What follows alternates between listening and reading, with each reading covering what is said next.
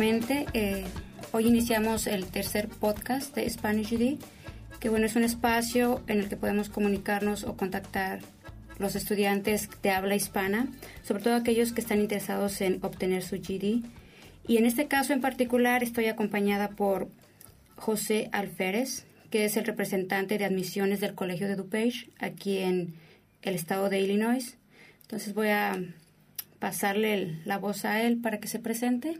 Ah, hola a todos, como dijo uh, Luz, me llamo José Alférez, soy uno de los representantes aquí de la oficina de admisiones del Colegio de DuPage. Uh, tengo más o menos siete semanas trabajando aquí, pero también incluso fue, fui un estudiante aquí en el colegio en el, más o menos en el 2007. terminé mi asociado aquí y avancé a la Universidad de Northern Illinois, donde terminé mi bachillerato. Entonces tú ya tienes un poco de experiencia en lo que es estar en el colegio y toda la transición a lo que es la universidad. Eso nos va a ser de gran ayuda. Sí, sí, claro. y primeramente fui la, uno de mi familia primero que fui al colegio, entonces también tengo esa experiencia de pues no saber navegar también uh, y tener que navegar todo eso del colegio solo. Entonces uh, tengo bastante experiencia con eso también. Oh, eso va a ser interesante y creo que lo vamos a, a utilizar porque yo no terminé aquí mi carrera. De hecho, no no me he presentado oficialmente en los podcasts, nada más he hecho los podcasts, pero bueno, soy maestra de GD. Llegué aquí a Estados Unidos en el 2005 y bueno, en el colegio estoy desde el 2005 precisamente. Yo inicié pero como estudiante de ESL. Pero bueno, nuestro objetivo aquí es eh, hablar de la transición, cómo, cómo va un estudiante de lo que es ya sea de la high school para ingresar al colegio o graduado del GED para ingresar al colegio. Pero antes de eso, me gustaría dar um, una pequeña explicación de lo que es un colegio. Eh, en México, por lo regular, asociamos la palabra colegio como una escuela particular.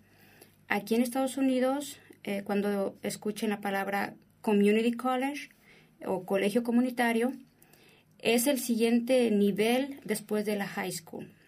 Quiere decir que una vez que terminen la high school o el GD, el estudiante puede ingresar a ese colegio, que es un espacio donde pueden terminar una carrera técnica, eh, ahorita vamos a ver eh, duraciones y costos, o incluso pueden hacer los dos años iniciales para ingresar a la universidad, pero de eso, ahí sí me gustaría que me apoyaras, eh, José.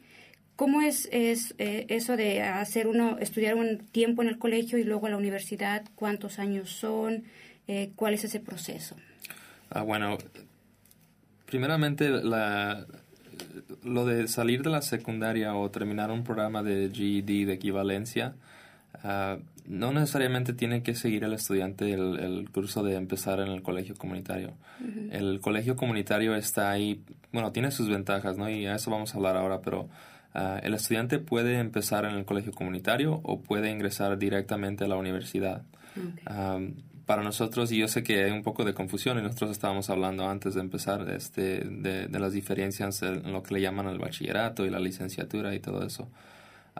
pero normalmente los estudiantes salen de la secundaria después de terminar sus cuatro años aquí y luego empiezan, sea en un colegio comunitario o empiezan en una universidad o en un colegio. colegio es un poco diferente de la universidad. Un colegio Ah, es, una, es un lugar donde solo tienen, digamos, una cierta ah, cantidad de, programas. Una universidad tiene bastante colegios dentro de, la universidad. Entonces, por ejemplo, la Universidad de Illinois tiene el colegio de ingeniería, tiene el colegio de, ah, medicina, el colegio de artes liberales. Entonces, esa es un poco la diferencia ¿O serían como áreas que, cubre para después a lo mejor enfocarse a una carrera específica? ¿A eso te refieres? sí, más o menos. O sea, la, universidad eh, se considera mucho más grande. Como por ejemplo la Universidad de Illinois uh, es mucho más diferente que uh, el colegio de DuPage porque el colegio de DuPage tiene, uh, no tiene la oportunidad de que los estudiantes se enfoquen todavía. Entonces, cuando vienen al colegio comunitario, los estudiantes están empezando sea los primeros dos años de una carrera de cuatro años que se le llama, bueno, yo le llamo el bachillerato y la licenciatura, yo sé que hay algunas diferencias, pero en las universidades un estudiante puede estar estudiando ingeniería y después uh, de terminar ese, esa carrera puede pasar a otra a otro tipo de carrera.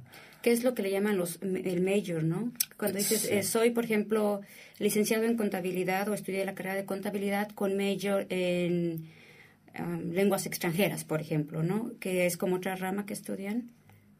Sí, las, uh, los majors son, uh, bueno, es la área específica en la oh, que están estudiando. Ah, entonces, por ejemplo, yo estudié ah, política internacional. Entonces, a, a, mí se le llamaba el major ciencia política. Oh, ah, entonces, por ejemplo, alguien que esté estudiando ingeniería, su major sería de ingeniero, pero tal vez ellos estén estudiando más específica ingeniería de, de, electricidad o ingeniería de médica. Oh, ya, ya, entiendo. Este ¿Tiene alguna desventaja estudiar primero en el colegio comunitario y después transferir los créditos a la universidad o tiene la misma validez? Bueno, de calidad de educación yo, yo pienso que, que es igual, ¿no? Ah, claro que ciertas universidades tienen cierto nivel de ah, reputación y eso, entonces tal vez empezar en un colegio ah, comunitario y, terminar en, digamos, en Harvard, que tiene mucha, mucha reconocimiento, Ah, sería un poco diferente, pero la verdad es que yo no he visto, bueno, con mi experiencia no he visto, o sea, ya en trabajo y mi experiencia como estudiante no he visto una desventaja de empezar en el colegio comunitario. Se, se ahorra dinero, uh, se, se, puede mantener el estudiante cerca de casa, sea por cualquier razón que tenga que quedarse. y de todos modos se están graduando con el mismo con el mismo certificado, el mismo, la misma licenciatura, el mismo bachillerato que cualquier otro estudiante que haya empezado en la universidad. Así que la verdad que yo no le veo la, desventaja. Ya, de hecho, yo tengo ah, un par de conocidos, una compañera que también estudió aquí en el colegio, en el Colegio DuPage, eh, estudió los dos años y se transfirió a la universidad, se graduó, y cuando les dan su, su título, por decirlo de alguna manera, este, sale con el título de la universidad. O sea, no especifica que estudiaste tal y tal clase en, el colegio, por decirlo. Pero bueno, ahora vamos a, abordar un poquito, ya mencionaste los requisitos para ingresar, que era un poco la edad, tener lo que es el certificado de, de la high school, lo que es la preparatoria, aunque si les dicen secundaria se refiere a la, a la high school. Eh, ahora podríamos hablar de costos. ¿Cuánto cuesta estudiar en el Colegio DuPage? ¿Cuánto cuesta obtener un certificado? Bueno, todo depende de la, de la cantidad de tiempo que dure la, ah, el certificado o el programa. Ah, anteriormente había dicho que hay un programa de asistente de enfermera que dura ocho semanas. Entonces, digamos que esas ocho semanas ah, la clase sea de seis créditos. Entonces lo que se hace es que se multiplica el número de créditos por el costo de, de cada crédito, que ahorita es 132 dólares por hora. Ah, entonces, así se, así se hace la, la cantidad. Entonces, no, no, necesariamente tiene que ver con ah, lo que dure la carrera, porque tal vez el estudiante solo, como por ejemplo algunas clases de enfermería, solo se puede tomar una clase a la vez. Entonces, digamos que la carrera dure dos años, no quiere decir que la carrera vaya a costar, digamos, 10 mil dólares, porque nada más tal vez son cuatro clases. entonces la manera más fácil de entender es de nada más decir, si cuesta 132 dólares por crédito, esto se multiplica por el número de créditos por carrera. Y ciertas carreras tienen diferencia, por ejemplo, la carrera de, de enfermera son ah, más o menos 68 créditos. Entonces se multiplicaría 68 por 132 Ah, más o menos estamos hablando de, digamos, 8 mil, 9 mil dólares ah, por la carrera. Pero hay algunas carreras que son bastante cortas, como la de 8 semanas o de 6 meses, entonces es considerable la diferencia. Ah, ahora que ya hablabas de los costos y este y bueno y nos mencionaste un poquito ya lo que es la duración algo diferente este y que en parte creo que es una gran ventaja aquí del sistema educativo en Estados Unidos es que el estudiante, por ejemplo, si él tiene un trabajo de tiempo completo o puede tener un trabajo de medio tiempo, el estudiante puede acomodar sus clases. De hecho, como tú decías, no puede ah, quizás tomar una clase en un semestre o en, un, en ocho semanas y en este caso ajustar la economía quizás se va a prolongar más el que termine su carrera, pero se está ayudando económicamente en caso de que así se requiera. Hay otros estudiantes que a lo mejor pueden ser estudiantes de tiempo completo, ¿verdad? Y, que pueden terminar más, bueno, un poco antes. Ahora, eh, con respecto a los costos, bueno, ya vimos los costos, ¿qué tipo de ayudas financieras pueden encontrar los estudiantes aquí en el Colegio DuPage? Ah, bueno, para aquellos, para aquellos estudiantes que son ciudadanos, residentes legales, ah, que hayan terminado la secundaria o el GED, ah, que no deben dinero de ayuda financiera previa o, y que se han registrado para el servicio selectivo, que eso nada más aplica a los varones arriba de 18 años. Um, y que no han tenido récord criminal serio, um, esos estudiantes pueden aplicar para ayuda financiera de parte del gobierno. Um, la ayuda viene de, dos lugares, viene del gobierno federal y también viene del, del gobierno estatal.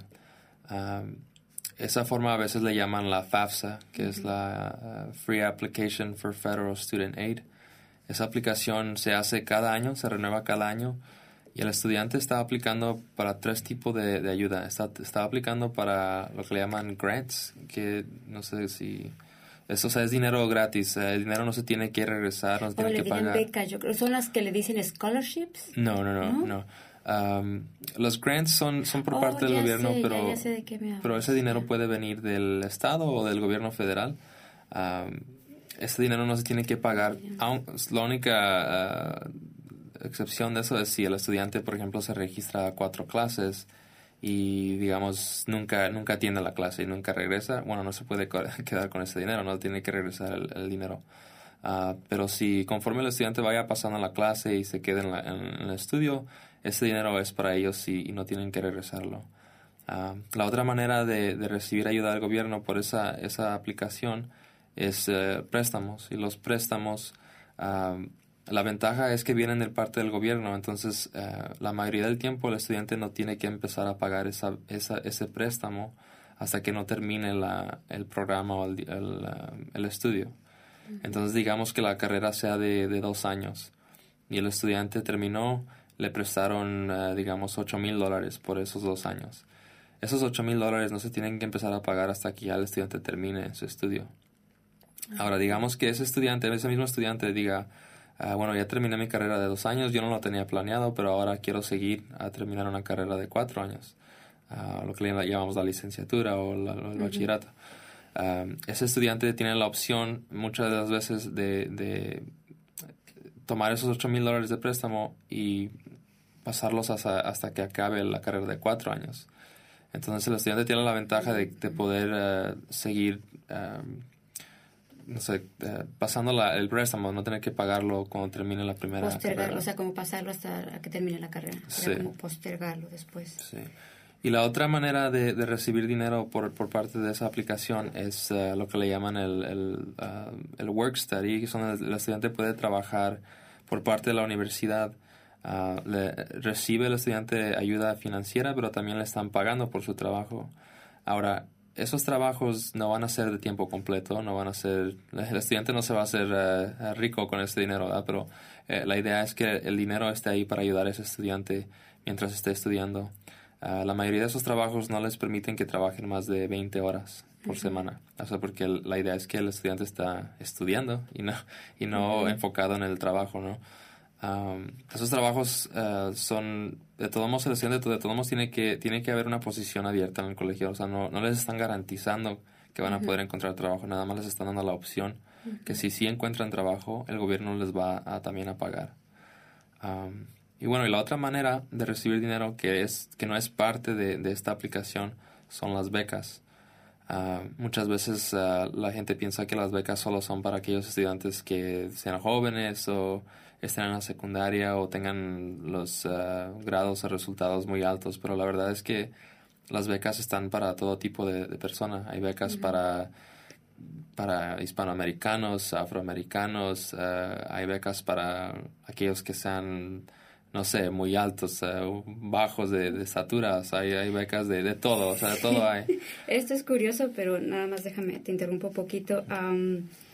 hay unas, de hecho, las aplicaciones para las becas eh, pueden variar. Hay unas que son para madres solteras, que si eres madre soltera que tienes uh, dos hijos, graduados del GD incluso. Si te graduaste del GD, eh, aquí el colegio cada semestre, si no me equivoco, ofrece al menos dos o tres becas para los que son graduados del GD o del programa de inglés de ESL. Entonces, y hay algunas muy curiosas, pero me tocó un muchacho que me dijo que hay algunas que son tan inusuales, por ejemplo, si eres, no sé, la madre soltera que te graduaste del GD y no aplica, eh, hay gente que luego a veces no aplica y la beca se queda ahí y no se usa ese dinero.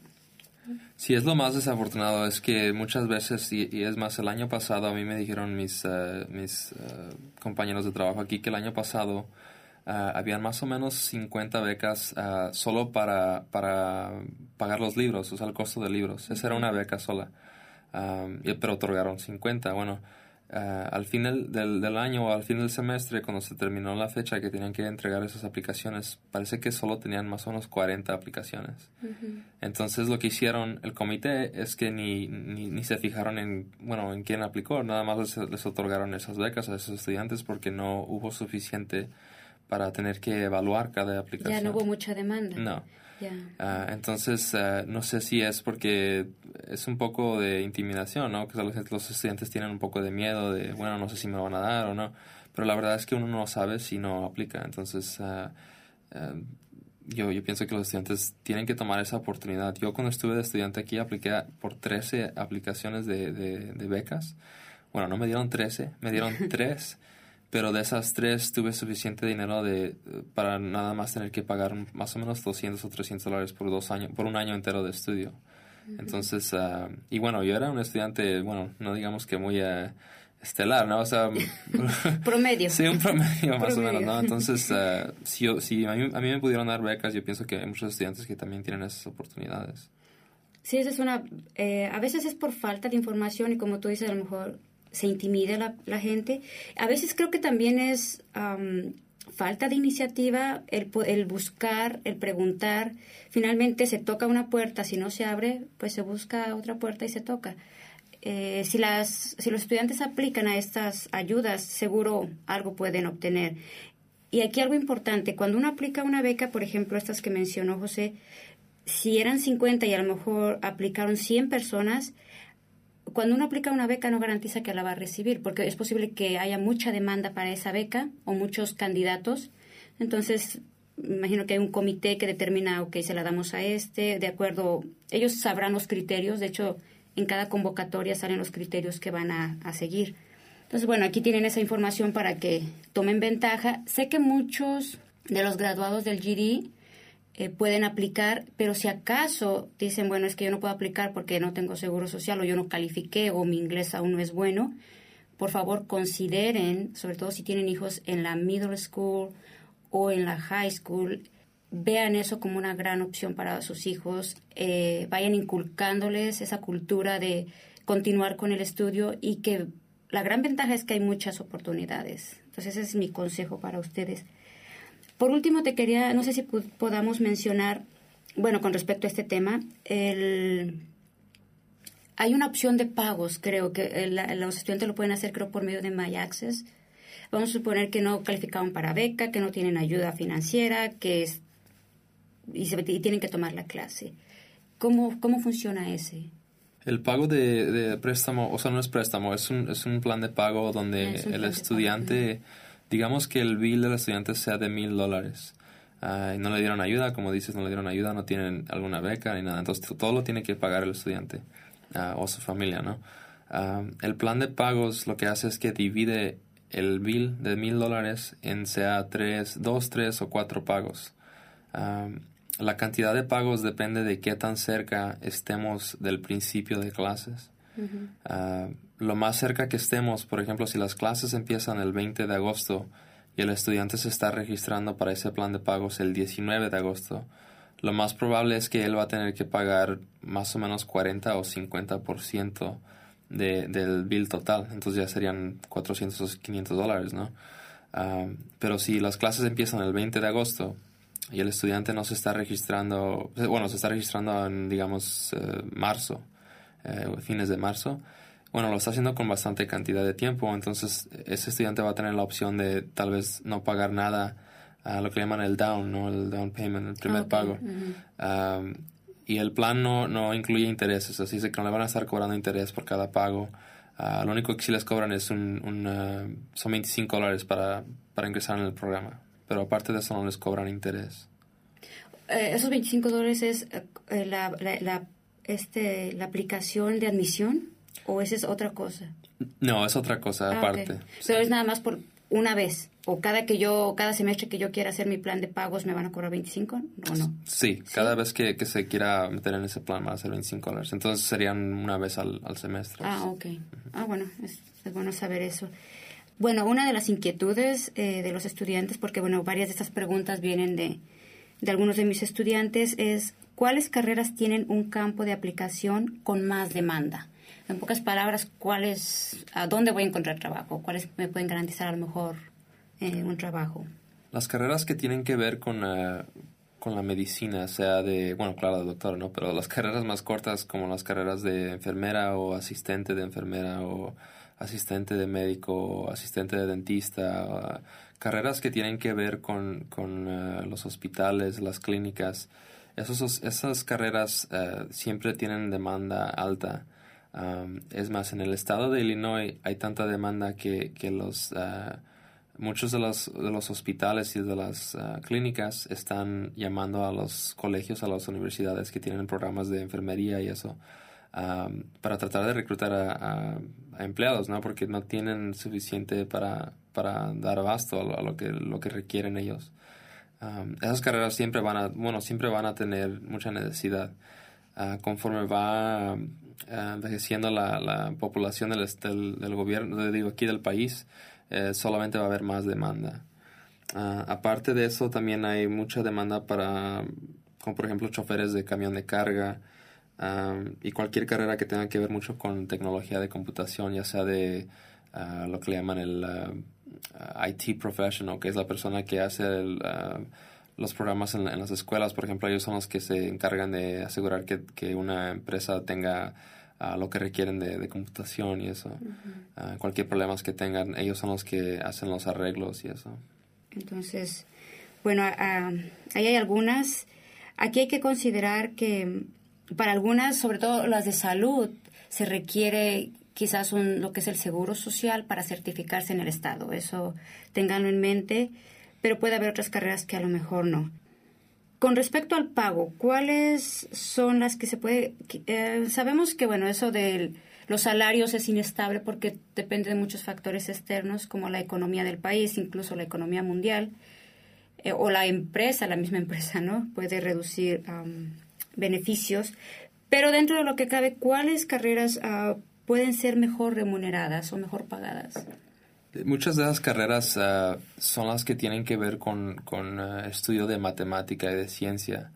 Uh, sean cosas como ingeniería o maestros de, de, ciencia y matemática. Lo que pasa es que en este país tenemos, no tenemos suficientes personas que están estudiando esas materias. Entonces muchas veces por eso ven que las, las empresas aquí, en, empresas americanas, están pidiendo ayuda de, de gente de otros países porque desafortunadamente no tenemos a suficientes personas que estén estudiando en eso. Es más, eh, hace unas, unas semanas yo leí un, un artículo en un periódico de, de, Bill Gates estaba diciendo el, el, oh, sí, sí. el que es el, eh, el CEO ¿no? de, de Microsoft estaba diciendo que él le gustaría contratar a más americanos para posiciones en sus compañías, pero la verdad es que no hay suficiente americanos que estén estudiando esas materias. Ah, pero esos son los trabajos que pagan más, los trabajos que tienen que ver con computación, ingeniería, ah, cualquier cosa que tenga que ver con matemática y ciencia. Ah, y no tienen que ser carreras de, de 4, 6, 8 años, pueden ser carreras de, de digamos, de dos años como ingeniero de, de computación o algo relacionado, ¿no? Pero esas carreras, eh, hay posibilidad como las de enfermería, de, de los, los enfermeros o enfermeras que han tenido mucha experiencia, digamos, unos 5 o 10 años en un hospital, eh, hay oportunidad de que esas personas pueden ganar 80, 90 mil dólares al año, ah, solo con una carrera de dos años. Así es que no es necesario tener universidad, un... Sí, o sea, la universidad. Claro. Okay. ¿Qué nivel de inglés? Porque sabemos que, bueno, muchos ah, de los candidatos eh, que son a lo mejor egresados del GD o de, del programa de ESL pueden aspirar a lo que es el, el colegio. Eh, ¿Qué nivel de inglés es necesario para asistir a clases?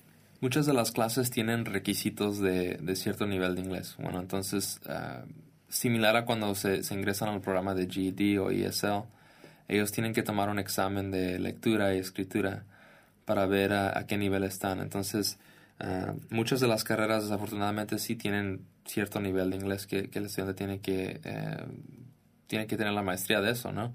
Ah, pero hay muchas carreras que no lo requieren tanto. Por ejemplo, las carreras de, digamos, de soldadura o plomería o carreras que son un poco más cortas, sea de, de algunos meses hasta dos años. Muchas de ellas no lo requieren, pero las carreras que, que requieren, digamos, la licenciatura, los cuatro años de estudio en la universidad, la mayoría de esas carreras van a, van a requerir un cierto nivel de inglés, que aquí le llaman la categoría 1 aquí en este, en este colegio.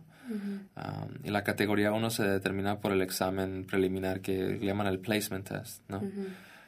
Que es similar al examen que toman cuando quieren entrar a clases de ESL, pero esos exámenes lo toman cualquier estudiante, ah, no importa qué nivel esté de, de estudio, ya sea un un muchacho de 18 años que está entrando directo a la secundaria o sea una persona que esté entrando a los, digamos, 50 años después de haber estado fuera de la escuela por bastante años. Sí, porque bueno, en el caso del programa de ESL hay, bueno, eh, aquí al colegio ah, hay un programa que son clases gratuitas, que precisamente me acuerdo de esta palabra, el grant, que son ah, subsidiadas por lo que es un, lo que es el gobierno del estado y hay seis niveles. Una vez que las personas terminan esos seis niveles o incluso antes, pueden ingresar a lo que es el programa de ESL académico o el Academic ESL. Y ahí creo que son tres niveles, el beginning, intermedio y avanzado. Pero sí, como dice José, si ustedes van a entrar, depende qué carrera sea, ya en las clases a veces les dejan escribir ensayos, leer ciertos libros de cierto nivel, ah, de nivel colegio le llaman, y hacer ensayos, reportes y las tareas. Pero a lo mejor las carreras técnicas, como son, a lo mejor las que son más manuales, en las que es más trabajo físico, por ejemplo, no sé si hay algo relacionado también creo que con los carros, la pintura, eh, sí se requiere a lo mejor un, un, inglés básico o no tan avanzado o tan técnico en el que tengan que escribir. Entonces consideren eso, este, porque bueno, de hecho la siguiente pregunta es que si hay carreras en español aquí en el colegio. Eh, desafortunadamente no, no tenemos carreras en español. Sería la respuesta más corta de todas. Desafortunadamente no tenemos, entonces eh, la mayoría van a tener, van a necesitar un cierto nivel de inglés y, no, no enseñamos nada aquí en español, desafortunadamente. O sea que en pocas palabras hay que estudiar. si no son residentes legales, residen en el condado de Page, aquí en Illinois, pero no tienen la residencia legal, bueno, aquí, eh, los que hablamos español estamos familiarizados con ese tema, que no tenemos el famoso green card o el seguro social. ¿Puedo entrar al colegio? Sí, no es eh, necesario tener seguro social o, ser residente legal del país. el estudiante, al estudiante no se le puede negar la educación, no importa el nivel. Puede estar entrando a un programa de, de maestría o un doctorado, no se le puede negar. Lo que pasa es que el estudiante no va a poder aplicar para ayuda financiera por parte del gobierno, claro, porque no va a tener seguro social. pero bueno, hay becas, sí, sí, existen las becas para aquellos estudiantes que no tengan ah, documentación. Incluso la, la, fundación de aquí del, del, del, colegio tiene algunas becas que no requieren el seguro social y tampoco no, no requieren el que, la, que el estudiante aplique para la ayuda financiera. Entonces, sí hay algunas becas por parte del colegio que tenemos que, que los estudiantes sin uh, seguro social pueden aplicar. Ahora, otra cosa que yo quería mencionar del seguro social es que los estudiantes que, por ejemplo, digamos que un estudiante es en la secundaria ahora, uh, pero sus padres no tengan seguro social. Ese estudiante de todos modos sí puede aplicar para ayuda financiera. Uh, cuando, los, cuando le pidan la información de los padres, los padres solo tienen que poner nueve ceros en la área de donde les pide el, seguro social. Ah, o sea, no tienen que incluir nada. Ese reporte es confidencial, no se manda al departamento de, impuestos, no se, no se manda al departamento de inmigración. Ese, esa ah, solicitud solamente es para ver si les van a poder dar ayuda. Ah, ¿te, refieres a, un estudiante que a lo mejor que, nació aquí, pero que sus papás no cuentan con un seguro social o un estatus ah, legal, por decirlo de alguna manera, pero que el, el, el, estudiante sí tiene su seguro social y entonces ahí él sí puede aplicar, tiene todo el derecho. Sí, el estudiante tiene todo el derecho de aplicar. Uh, muchas veces los padres pienso que no, no, no quieren aplicar porque tienen miedo. Ah, y les quiero dejar saber eso, que no tienen que tener nada de temor. Uh, como les digo, el reporte es confidencial y no va a ningún departamento. Nosotros como colegio, no solamente por la ayuda financiera, pero nosotros no tenemos obligación de decirle a nadie que el estatus legal de una persona. Uh, el gobierno no viene y nos audita ni nada de eso. O sea, no hacen auditorías. Entonces bueno, hacen auditorías de la ayuda financiera, pero no, no para preguntar quién, quién es legal y quién no. Ya, claro. Eso es muy bueno, muy bueno saber y que la comunidad sepa. Ahora, esto, sé que este podcast lo puede escuchar gente de otros estados porque, bueno, hay, hay seguidores de la, de la página o estudiantes de otros lugares que luego me contactan.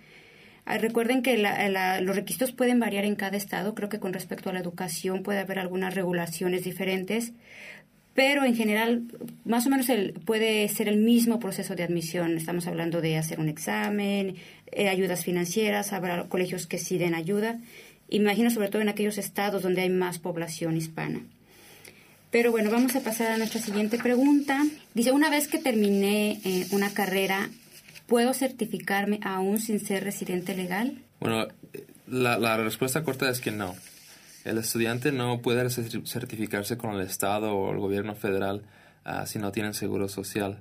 Yo sé que, eh, bueno, es, un poco difícil, ¿no? Si el estudiante ha terminado un estudio, digamos, de, ah, ah, de chofer, pero el Estado requiere cierta certificación por parte de ellos o por parte del gobierno federal, pues la verdad es que no van a poder recibir esa certificación. Entonces, cuando el estudiante está seleccionando la, la, carrera o está pensando en qué es lo que va a estudiar, tiene que tomar eso en cuenta porque no, no, vale la pena terminar la carrera de dos o tres o cuatro años y después enterarse que, bueno, no, no, no, importa mucho porque no va a poder certificarse con el Estado. ahora, las carreras que no requieren ah, certificación por parte del Estado o el gobierno federal, de todos modos bueno, tomen en cuenta, yo sé que tal vez lo saben ya, pero, pero el gobierno de todos modos les pide que para trabajar tienen que tener seguro social. Bueno, no quiere decir que no vayan a poder encontrar trabajo, pero tomen eso en cuenta también. No se les olvide que de todos modos necesitan seguro social. De hecho, bueno, a lo mejor, no sé si tú estás familiarizado con esto. Ah, hay un número que el, a ver si lo pronuncio bien, es el IRS, es el departamento que, bueno, el que nos, nos quita el dinero, en pocas palabras. este ellos asignan un, le llaman el IT number, porque de hecho es el, el número que muchos, muchas personas que no, eh, que, no, que no cuentan o que no contamos con ese, ese número de seguro social, lo solicitan al departamento, a este departamento, y les dan un número que tiene creo que exactamente los mismos dígitos que el seguro social y con ellos pueden pagar impuestos porque bueno finalmente el gobierno así como que sí tiene que ver a lo mejor la, situación migratoria, pero dice, bueno, por lo pronto no me importa si se va a regular o no, se escucha medio, pero yo quiero mis impuestos, ¿no? Entonces creo que ese número también les sirve a las personas para, mm, eh, ¿cómo se llama esto? Para abrir una cuenta en un banco, para declarar impuestos. Eh, no sé bien cómo funciona y tampoco me hagan mucho caso, ah, finalmente pueden ir con alguien que sea especialista en esos temas. Y bueno, ¿algo más de esta pregunta que quieres agregar? Ah, sí quería mencionar que ese número que el, que el que dices tú, el IT number, ese número tampoco, acuerden que ese número no se puede usar para, para aplicar para ayuda financiera. Oh, de verdad. Así que mucho mucho ah, mucho cuidado de no poner ese número, ese número no, no es para, para poder aplicar para ayuda financiera. Entonces, si los padres tienen ese número y tienen un hijo ciudadano, uh, otra vez tienen que poner los ceros, eh, los nueve ceros, no, no pongan el número 10 porque ese nada más es para reportar uh, impuestos, no, no para aplicar para ayuda financiera. Y también con ese no pueden aplicar para sacar licencia de manejo, o sea, no tiene la función del seguro social. El, la única función de ese número del IT es pagar impuestos. Entregar dinero, ¿no? Entregar dinero. Este y bueno, en este caso bueno sería trabajar, en caso de que trabajen por su cuenta, no sé. Eh, bueno, ah, también hay algunas carreras, no sé si, que están nuevas, nuevas, o sea, que apenas acaban de iniciar ofrecerse aquí en el colegio. Eh, no sé si nos podrías mencionar algunas. Uh, sí, hay unas carreras, bueno, son muchas para mencionar todas, ¿no? Pero muchas de las carreras que, que han empezado ahora recientemente son las de, de emergencia de, del Departamento de Homeland Security, que le llaman. Ah, acabamos de abrir un, un edificio nuevo, un, un, departamento nuevo aquí en, el colegio, entonces muchos de los certificados nuevos son por parte de, de ese programa, de ese eh, edificio. Uh, incluso también tienen uh, muchos certificados nuevos por parte del departamento del, del culinary, ¿no? Que le llaman como de, de, cocina, ¿no? De, ah, ok, ya. Le llaman el baking o el pastry arts y todo eso. Hay uno de, vi aquí uno de algo de los vinos, no sé si es para... Sí. Algo de, los vinos. Es una certificación un poco más corta, pero sí es como ah, para aquellos que quieren conocer un poco más de los vinos, del vino rojo, el vino, vino tinto, como dice. sí, ah, ok. Bueno, esas son algunas opciones. Hay muchas más. Yo los invito a que en el estado en que se encuentren, si nos llegan a escuchar, visiten la página web de su colegio comunitario y obviamente visiten la de nuestro colegio, que es el Colegio de DuPage y sí les va a costar un poquito de trabajo porque a veces queremos todo bien fácil y que esté a la vista, pero tienen que navegar, buscar la información y buscar dónde se puede aplicar para ayuda, buscar quién nos puede ayudar. Y este, esa va a ser su es finalmente la tarea del estudiante. Y bueno, este, creo que con esto terminamos con las preguntas. ¿Algo más que quieras agregar, José? Eh, échenle ganas y no se den por vencido. bueno, fue, fue muy grato, es muy grato el poder estar, eh, compartir con ustedes esta, esta charla porque conozco a José por email y por teléfono, pero es la primera vez que lo veo en persona. Y este, y bueno, es muy, fue muy grato escuchar lo que él dijo, que él empezó aquí como estudiante. Pues bueno, eh, no tengo más que agradecerles. Eh, gracias, gracias José y también gracias a... estoy emocionada porque el técnico es hispano también y bueno, es eh, Salvador García, se va a encargar de editar el podcast o de ayudarnos con esas cosas técnicas. Y bueno, también gracias a él. Y bueno, más adelante si hay alguna sugerencia de temas o algo, me lo pueden hacer llegar por medio de Facebook o en el email que es info arroba 365.com. Eh, y creo que es la forma en que más nos pueden contactar. Y bueno, directamente visiten la página no sé, ¿hay alguna ah, manera, por ejemplo, si alguien del condado DuPage eh, está interesado y tiene alguna otra duda, ¿podrías dar tu información de contacto? Sí, claro. Uh, José Alférez, me pueden ah, mandar un correo electrónico a Alférez, es A-L-F-E-R-E-Z, J arroba C-O-D edu. Edu, sí. ¿Y el teléfono? El teléfono es 630-942 3146. Bueno, nos despedimos y gracias por escucharnos si es que aguantaron la plática. Hasta luego. Hasta luego.